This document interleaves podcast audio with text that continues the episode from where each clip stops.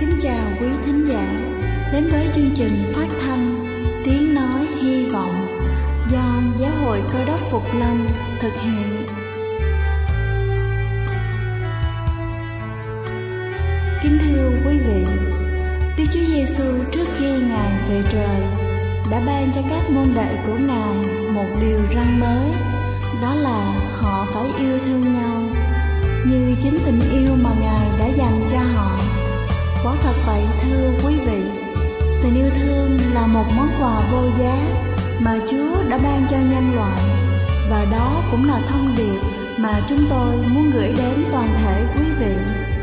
Nếu quý vị muốn tìm hiểu thêm về chương trình, về niềm tin hoặc muốn nghiên cứu về lời Chúa, xin quý vị gửi thư về chương trình phát thanh Tiếng Nói Hy Vọng, địa chỉ 224 Văn Đăng Lưu, phường 3, quận Phú Nhuận, thành phố Hồ Chí Minh hoặc gửi email cho chúng tôi theo địa chỉ tiếng nói hy vọng amos@gmail.com Ngoài ra, quý vị cũng có thể liên lạc với bất kỳ hội thánh cơ đốc Phục Lâm tại địa phương gần nhất. Xin chân thành cảm ơn và kính mời quý vị lắng nghe chương trình hôm nay.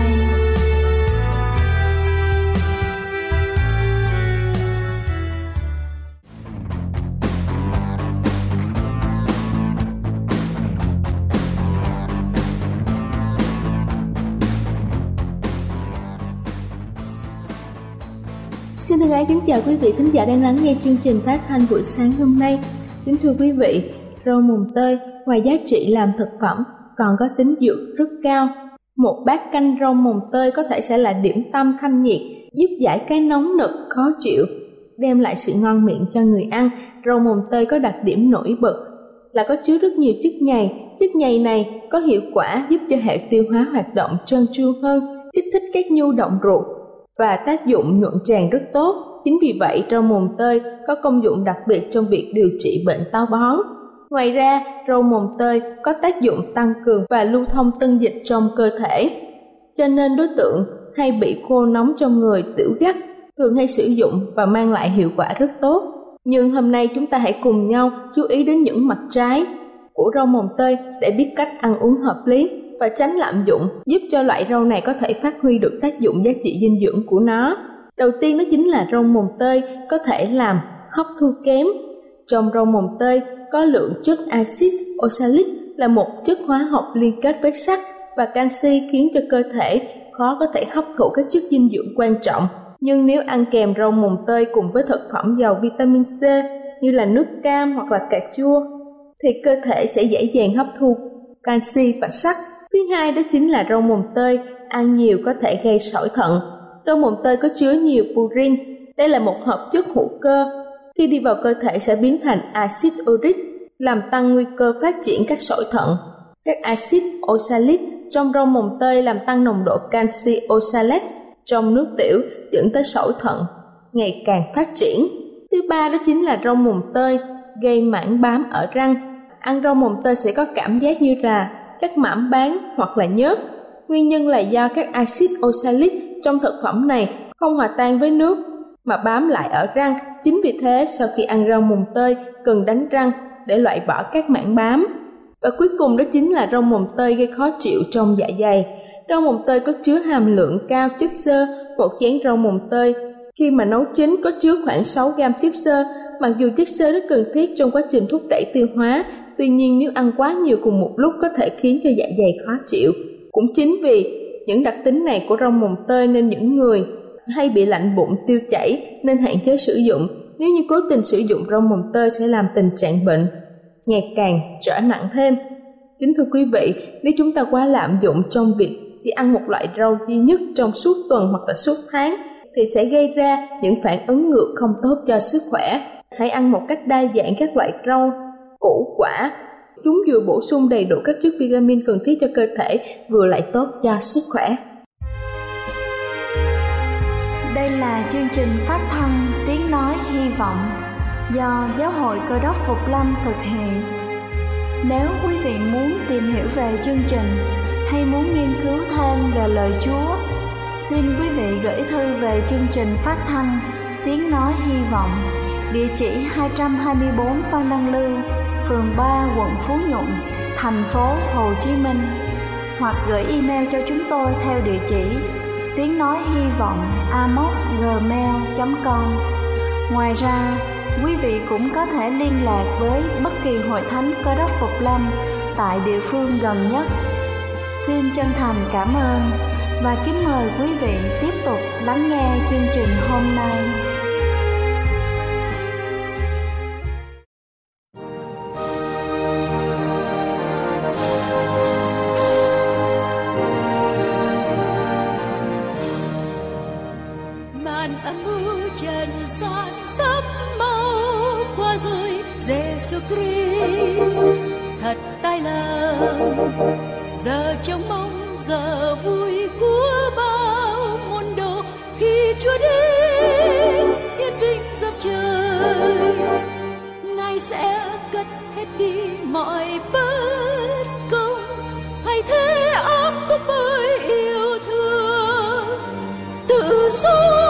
Phúc binh xây nền móng chúa tôi vốn từ ai vô biên. Tự số công binh xây nền móng chúa tôi vốn từ ai vô lường rồi từng không kèn vang tiếng câu khai hoan. Giêsu Christ, thật tài lòng ngàn muôn tia hào quang lóe ra huy hoàng. Khi Chúa đến hiến vinh dập trời, ai sẽ đứng vững trong ngày Chúa ta? Ai sẽ dám ngó lên Giêsu ai đã mọi tội lỗi.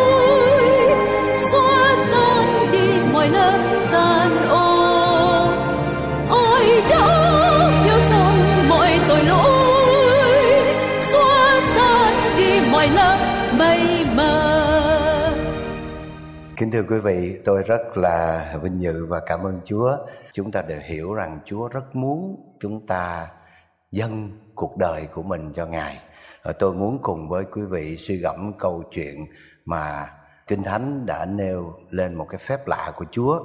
Chúa hóa bánh cho 5.000 người ăn ở dân đoạn 5 câu thứ 13. Câu chuyện này cũng được ghi trong các ờ, phần Kinh Thánh như là Matthew đoạn 14 câu 13 đến 21, Mát đoạn 6 câu 30 đến 44 và Luca đoạn 9 câu 10 đến 17. Thưa quý vị, Philip thưa 200 denier bánh cũng không đủ cho mỗi người một ít. Andre em của Simon Ferrer một trong các môn đồ thưa rằng có một cậu bé có năm cái bánh lúa mạch và hai con cá. Nhưng đông người thế này thì ngần ấy có thấm vào đâu. Đức Chúa Giêsu bảo hãy truyền cho mọi người ngồi xuống chỗ này có nhiều cỏ dân chúng ngồi xuống số lượng ước chừng năm ngàn. Đức Chúa Giêsu cầm bánh, dâng lời tạ ơn rồi phân phát cho những người đã ngồi. Cá cũng được phân phát như vậy, ai muốn bao nhiêu tùy ý. Khi họ đã ăn no, ngài bảo các môn đồ hãy thu nhặt lại những miếng bánh thừa để không bị mất một chút nào. Vậy họ thu nhặt hết những miếng vụn của năm chiếc bánh lúa mạch mà người ta ăn còn thừa, chứa đầy 12 giỏ câu chuyện quá quen thuộc phải không, thưa quý vị tất cả chúng ta đều là những tín hữu và chúng ta đều đã quen câu chuyện này bây giờ xin chúng ta cùng trở lại từng phần để chúng ta rút những bài học. Đức Chúa Giêsu ngước mắt lên thấy một đoàn người rất đông đến với Ngài và họ đã theo Ngài từ sáng đến giờ. Ngài biết rằng họ đã, không biết là có tự ăn trưa được hay không, nhưng mà giờ này có lẽ là họ đã đói. Đức Chúa Giêsu quan tâm đến đoàn dân không chỉ bằng những phép lạ chữa bệnh, không chỉ bằng những lời giảng mà ngài nhìn thấu suốt cơ thể của họ ngài biết bao tử của họ đang trong rộng. chúa quan tâm đến mọi nhu cầu của chúng ta thưa quý vị sứ điệp đầu tiên trong phép lạ này đó là hãy tin rằng chúa quan tâm đến đời sống vật chất của quý vị và tôi nếu đức chúa trời không phải là một người cha nếu đức chúa trời không phải là một đấng quan tâm thì có lẽ chúng ta không cần thiết phải tin Ngài. William Arthur Ward nói rằng yêu không chỉ là một danh từ, nó còn là một động từ. Nó không chỉ là cảm xúc nhưng yêu là bày tỏ sự quan tâm là chia sẻ là giúp đỡ và hy sinh Giăng cũng nói rằng đừng yêu mến bằng lời nói và lưỡi nếu yêu bằng lời nói và lưỡi quá dễ dàng, Ai cũng nói được. Nhưng hãy yêu bằng sự quan tâm, Bằng sự chia sẻ, giúp đỡ và hy sinh. Đức Chúa Giêsu không chỉ nói. Đoàn dân đi theo Ngài không chỉ thấy những lời, Không chỉ nghe những lời nói của Ngài, Những cái vỗ về của Ngài, Mà Ngài còn quan tâm đến họ đang đói. Hãy tin điều đó để cuộc sống ông bà anh chị em, Bước đi trong một niềm hy vọng và tin cậy nơi Đức Chúa Trời. Sau khi Chúa Giêsu biết rằng đoàn dân đã theo mình và đang đói, thì Ngài nói với Philip là, hãy cho đoàn dân này ăn. Nhưng điều rất hay ở đây là Kinh Thánh ghi lại luôn là Ngài nói để thử Philip thôi. Chứ thật ra, Ngài đã biết Ngài sẽ làm gì. Và tại sao Ngài không nói với môn đồ khác? Bởi vì chúng ta biết rằng Philip là người ở tại địa phương đó. Philip ở tại Bethsaida, tức là cái nơi Chúa cùng với đoàn dân đang ở chỉ khoảng 12 cây số. Cho nên Ngài nói với Philip rằng: "Ô Philip, bây giờ đoàn dân đang đói, con phải làm sao để có cho họ ăn?" Ngay khi đó Philip trả lời như thế nào? Chúng ta hãy xem. Philip nói rằng 200 denier cũng không đủ cho mỗi người một ít. Chúng ta hãy tính nhẩm 200 denier là một cái số tiền tương đương khoảng 10.000 đô la bây giờ. Và nếu 10.000 đô la chia cho 5.000 người thì mỗi người khoảng 2 đô la cho một bữa ăn chiều. Còn nếu không kể đàn bà con nít thì người ta ước chừng số lượng có thể lên đến gấp đôi, tức là phân nửa đàn ông, phân nửa kia là đàn bà con nít. Nghĩa là mỗi người chỉ khoảng 1 đô la cho bữa ăn chiều thì phải cần đến 10.000 đô la. Chúa muốn Philip học một bài học ngay khi Ngài hỏi Philip rằng, Con ơi, bây giờ làm sao? Có bánh cho bao nhiêu người này ăn? Thì Philip lập tức có một bài toán ở trong đầu. Ra một con số là 10.000 đô la. Thưa quý vị, Ngày hôm nay khi Chúa gọi chúng ta cho một sứ mạng, Một công việc, Thì thường chúng ta tính nó ra xem cần bao nhiêu tiền. Automatic là cái đầu của chúng ta tính ngay một bài toán Phải có bao nhiêu tiền. Chúng ta cho rằng tiền bạc là điều quan trọng nhất để có thể thực hiện mọi vấn đề. Nhưng Đức Chúa Giêsu chỉ thử Philip thôi. Và Ngài đã có một cái kế hoạch tốt hơn. Kế hoạch đó không cần tiền. Ngài biết rõ rằng không cần tiền vẫn có thể thực hiện được những điều lớn lao và vĩ đại. Nhưng Philip thì chỉ mãi quanh quẩn với một cái kế hoạch 200 denier. Thưa ông bạn chị, Đức Chúa Trời đang dùng chúng ta để thực hiện những phép lạ lớn của Ngài. Và nếu chúng ta chỉ cứ tính bằng tiền, Nếu mọi thứ chúng ta chỉ dựa trên tiền, Niềm tin của chúng ta cũng đặt trên tiền, Thì, thưa quý vị, sẽ không bao giờ có phép lạ. Nếu lúc đó, Philip cùng với các môn đệ chạy đi kiếm cho được 10.000 đô la, Nếu ngay bây giờ hội thánh chúng ta kiếm cho được 10.000 đô la Để mà cho gần 10.000 người ăn, Thì, thưa quý vị, thất bại, Sẽ không bao giờ có phép lạ. Nhưng điều ở đây đó là chúng ta phải tin rằng sự dân hiến của chúng ta, những sự dân hiến rất nhỏ bé của chúng ta vẫn có thể làm nên những điều kỳ diệu. Thưa quý vị, khi chúa bảo với philip rằng, hãy làm sao cho bao nhiêu người này ăn? thì tư tưởng của philip nghĩ rằng cái có thể làm được và cái không có thể làm được. Philip nghĩ rằng 10.000 đô la thì mỗi người chỉ ăn một chút nhưng bây giờ làm sao có được 10.000 đô la? Và ngay trong đầu của Philip là Có thể hay không có thể. Khi Đức Chúa Trời kêu gọi chúng ta, Đôi khi chúng ta cũng phân định những việc nào đó, Chúng ta cảm thấy, Ồ, chuyện này chắc là được, Chuyện kia chắc không được đâu. Ngày nào mà tư tưởng chúng ta còn một cái sự giới hạn đó, Thì không bao giờ có một ngày núi kia dời qua chỗ khác. Không bao giờ tìm thấy được một cái đức tin nhỏ như hạt cải. Bởi vì chúng ta tự phân định cái nào có thể làm được, cái nào không thể làm được. Với đức chúa trời, ngài có thể làm mọi việc đều được. Lúc bây giờ, andre, em của simon ferrer một trong các môn đồ mới thưa rằng, có một cậu bé, năm chiếc bánh lúa mạch, hai con cá, và họ đem đến cho đức chúa giêsu có thể là đứa bé cũng trực tiếp đến gặp để mà trao cho đức chúa giêsu cái phần này. Thưa quý vị, đó có phải là một cái phần lớn hay không? Năm cái bánh và hai con cá là khẩu phần ăn của một người. Có lẽ là mẹ của cậu bé này đã biết rằng con mình đi theo chúa có thể mất thời gian, có thể đã chuẩn bị cho cậu bé bữa ăn trưa và bữa ăn chiều. Có thể cậu đã ăn bữa ăn trưa, bây giờ là cái phần ăn chiều của cậu và cậu đã đem đến cho chúa. Năm ngàn người mà có một người đem đến một khẩu phần ăn mà thôi. Có thật như vậy không? Tôi hoang mang suy nghĩ rằng có thật là cả năm ngàn người này chỉ có một đứa bé mang đồ ăn. Có thật hay không? Và tôi không tin rằng cả năm ngàn người chỉ có một người mang đồ ăn mà nó lại là một đứa bé, tôi không tin. Như vậy những người kia chắc chắn họ có mang theo. Thưa quý vị, chắc chắn rằng, tôi tin chắc rằng trong năm ngàn người này sẽ có rất nhiều người mang đồ ăn, nhưng tại sao họ không đóng góp? Các môn đồ đã rao lên rằng ai có cái gì thì đem nộp ở đây để mà cùng nhau ăn nhưng mà chỉ có một đứa bé. Họ nghĩ gì, thưa quý vị? Họ nghĩ rằng đồ ăn có bao nhiêu đây? Mà đây đông người quá chia thì không được bao nhiêu. Cho nên thôi để đó, một mình mình ăn. Cái tư tưởng mà ngăn cản chúng ta trong sự dân hiến cho Đức Chúa Trời, bởi vì chúng ta nghĩ rằng giống như đem muối bỏ biển. Suy nghĩ của những người này là mình đem lên dân như muối bỏ biển và không giải quyết được gì mà mình lại mất. Không có cho ai no được một chút nào mà mình thì mất đi cái phần của mình. Cho nên thôi, hãy giữ lại dù sao nó cũng sẽ ích lợi cho mình. Những cái tư tưởng đó ngày hôm nay đang ngăn cản sự dân hiến của chúng ta. Nhưng hãy nhớ câu chuyện này nó tạo nên một cái phép lạ. Kinh động cả đoàn dân kinh động cả thế giới kinh động cả cuốn kinh thánh này. Bởi vì nó làm nên một điều vô cùng kỳ diệu. Một cậu bé chỉ có năm cái bánh và hai con cá mà thôi. Thưa quý vị những gì dân hiến của chúng ta dù rất nhỏ, vẫn có thể tạo nên một sự thay đổi lớn nếu nó được dân hiến bằng tâm lòng, nếu nó không áp đặt dưới một sự tính toán, một sự ích kỷ, mà nó bày tỏ bằng sự biết ơn, thì những sự dân hiến dù rất nhỏ vẫn có thể tạo nên những phép lạ vĩ đại. Rainer Mary Rick nói rằng, có một điều kỳ diệu xảy đến với những người thật sự biết yêu thương, đó là họ càng cho nhiều thì họ càng được nhiều. Tôi tin rằng tất cả quý vị ngồi đây đủ kinh nghiệm để đồng ý với Rainer Maria về điều này, đúng không quý vị?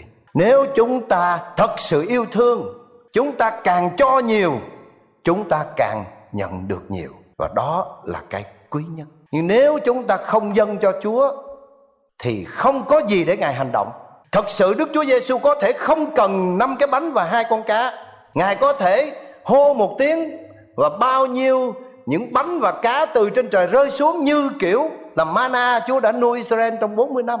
Nhưng Ngài không muốn như vậy. Ngài muốn phải có một cái gì đó là tấm lòng ngài muốn phải có một cái hạt nhân, một chút thôi, nhưng ngài có thể từ đó để làm nên một phép lạ ngài muốn làm những điều vĩ đại, bắt đầu từ những điều nhỏ bé ngài muốn làm những điều vĩ đại, nhưng phải có một sự khởi đầu, và sự khởi đầu đó không phải từ ngài sự khởi đầu đó từ chúng ta. Ngài muốn tất cả những phép lạ phải có một sự liên kết. Dù rằng quyền năng của ngài thừa sức để có thể làm mọi sự mà không cần sự liên kết với ai, nhưng ngài thích liên kết với chúng ta. Ngài yêu mến chúng ta. Ngài muốn chúng ta dự phần cộng tác với ngài để chúng ta thấy cuộc đời nó ý nghĩa hơn. Và vì thế, chúng ta hãy lược lại để thấy tất cả những phép lạ của Chúa đều cần sự cộng tác của con người. Dân Israel đã vượt qua sông Jordan để tiến vào bờ Tây của sông Jordan là vùng đất Canaan. Địa đầu của nó là thành Jericho, một đồn lũy vững chắc và họ đã đánh sập Jericho bằng cái gì? Bằng sự cộng tác với Đức Chúa Trời. Họ chỉ đi mỗi ngày một vòng. Ngày thứ bảy họ đi bảy vòng. Họ hô lên một tiếng. Bao nhiêu những cái bức tường mà người ta miêu tả rằng những cái cổ xe bốn con ngựa, cổ xe tứ mã có thể chạy trên cái đầu tường ngã sập xuống. Ngài cần sự cộng tác. Dù rất bé nhỏ, Ngài muốn chúng ta tham gia khởi đầu để có thể làm nên điều vĩ đại. Hãy nhớ Gideon Hàng chục ngàn người tình nguyện theo ông nhưng Chúa chỉ chọn có 300 người. Và 300 người này vô cùng ngạc nhiên bởi vì không được huấn luyện về binh đao. Và họ càng kinh ngạc hơn khi mà trang bị cho họ không phải là gươm là giáo, là cung là tên. Phát cho họ mỗi người một cây đuốc, một cái kèn, một cái bình. Rồi dặn họ rằng, đập bể cái bình. Lạ. Chưa từng có một cái binh pháp nào, một cái chiến thuật nào đi chiến đấu mà mang theo những cái thứ này. Nhưng họ đã làm nên điều kỳ diệu khi mà quân Madaan đã vỡ chạy. Khủng khiếp. Bởi cái gì, thưa quý vị? Bởi sự cộng tác với Đức Chúa Trời. Không phải bởi quyền lực, không phải bởi sự khôn ngoan, không phải bởi tài năng, bởi sự cộng tác của tấm lòng chúng ta với công việc của Đức Chúa Trời. Hãy nhớ David anh đã đến trước mặt Goliath, một tên khổng lồ cao gấp đôi anh. Chúng ta ước chừng David cao khoảng 1m85 và Goliath cao hơn 3 mét. David đã đến với cái gì? Một cái trành, vài cục đá lượm ở dưới khe suối. Nhưng anh đến với Chúa bằng sự cộng tác với Đức Chúa Trời. Anh đến bằng những gì đơn giản nhất của một thanh niên 17 tuổi. Bởi tấm lòng dân hiến đó, khi mà Goliath ngã sập xuống đoàn quân của Philippines ngỡ ngàng. Chân của họ chôn tại chỗ. Họ không kịp quay lại để chạy trốn. Bởi những điều rất đơn giản, chúng ta được Đức Chúa Trời thực hiện phép lạ. Hãy nhớ đến Eli với người đàn bà quá Sarepta và một đứa con. Một chút bột mà ngày nào cũng vẫn còn. Một chút dầu, ngày nào cũng vẫn còn. Và ngài đã nuôi họ giữa cơn đói kém đó là bởi sự dân hiến. Phép lạ chỉ cần những gì rất đơn giản, như là một dòng nước đắng mà Elise làm cho nó trở nên ngọt. Như là một cái lưỡi rìu rơi xuống, chỉ cần quăng một cái khúc gậy, cái lưỡi rìu nổi lên. Như là một người đàn bà quá cùng với hai đứa con mà Elise đã làm phép lạ. Để rồi, dầu cứ tuôn đổ ra, họ mượn hết bao nhiêu những bình ở trong làng, trong xóm và rồi cuối cùng bán để nuôi ba mẹ con. Thưa quý vị, phép lạ đức chúa trời thực hiện không cần phải cầu kỳ. Ngài không nói rằng ta phải cần vài kilo vàng, ta phải cần vài ngàn đô la. Ngài không nói rằng ta phải có những cái thứ quý báu ta mới làm được phép lạ. Không. Rất đơn giản. Nước lạnh trở thành rượu ngon. Một người câm điếc đến với ngài thì ngài lấy nước miếng trên miệng của ngài, trên lưỡi của ngài, thấm vào trong lưỡi của người câm điếc. Ngài cần cái gì, thưa quý vị? Ngài cần sự cộng tác thôi. Ngài cần đức tin, sự dân hiến và sự cộng tác. Chúa lấy một chút đất dưới đất, rồi ngài lấy một chút nước miếng của ngài trộn vào như là một cái bùn sệt và thấm trên mắt của người mù.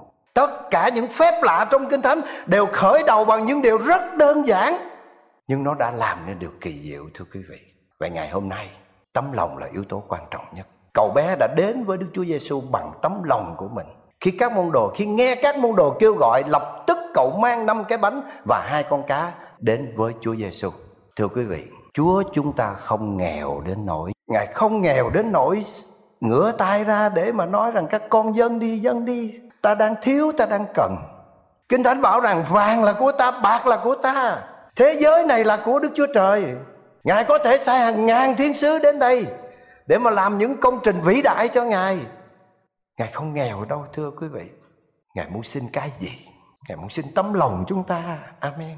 Ngài muốn khơi dậy ở chúng ta bởi vì ngài biết rằng đó là cái chìa khóa để mở ra bao nhiêu cánh cửa của phước hạnh.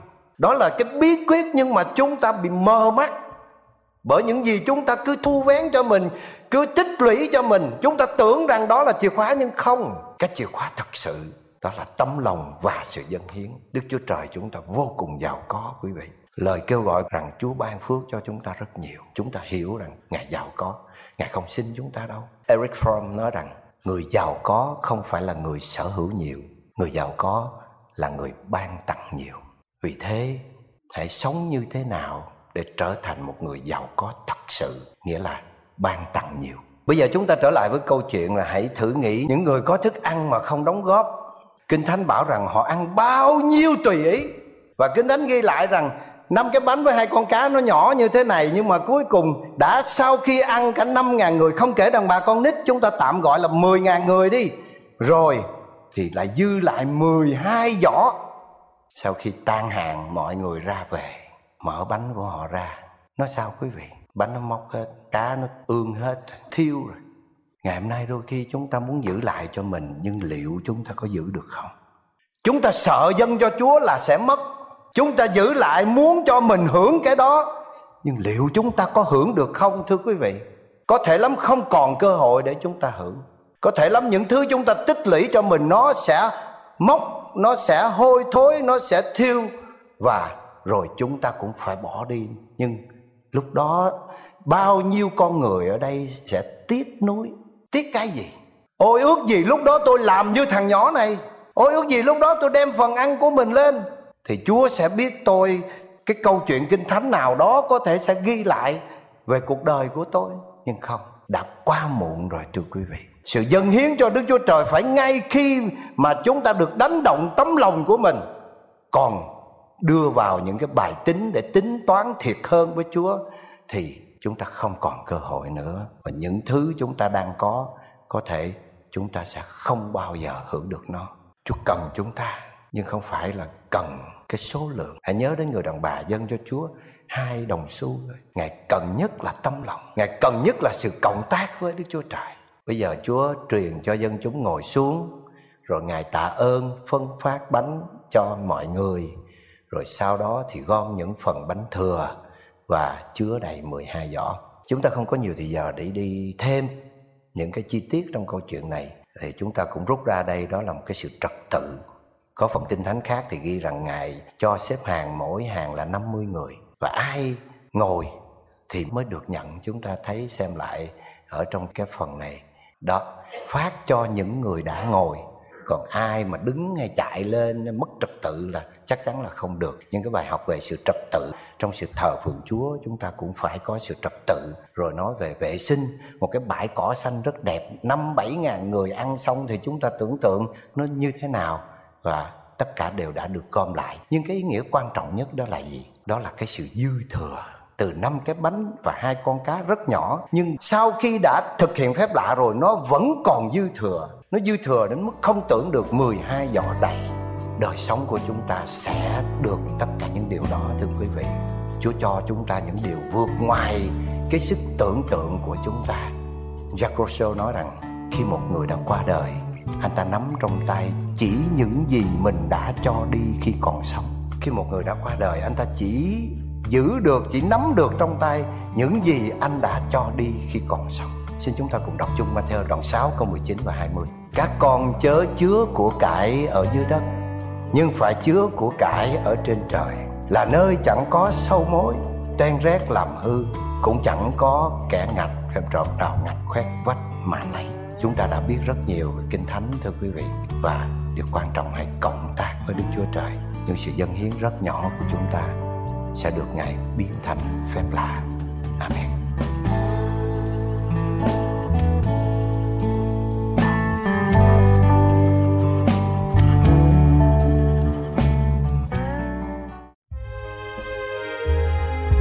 Đây là chương trình phát thanh Tiếng Nói Hy Vọng do Giáo hội Cơ đốc Phục Lâm thực hiện. Nếu quý vị muốn tìm hiểu về chương trình hay muốn nghiên cứu thêm về lời Chúa, xin mời quý vị gửi thư về chương trình phát thanh Tiếng Nói Hy Vọng, địa chỉ 224 Văn Đăng Lưu, phường 3, quận Phú Nhuận, thành phố Hồ Chí Minh. Hoặc gửi email cho chúng tôi theo địa chỉ tiếng nói hy vọng gmail.com Ngoài ra, quý vị cũng có thể liên lạc với bất kỳ hội thánh cơ đốc phục lâm tại địa phương gần nhất. Xin chân thành cảm ơn và hẹn gặp lại quý vị trong chương trình lần sau.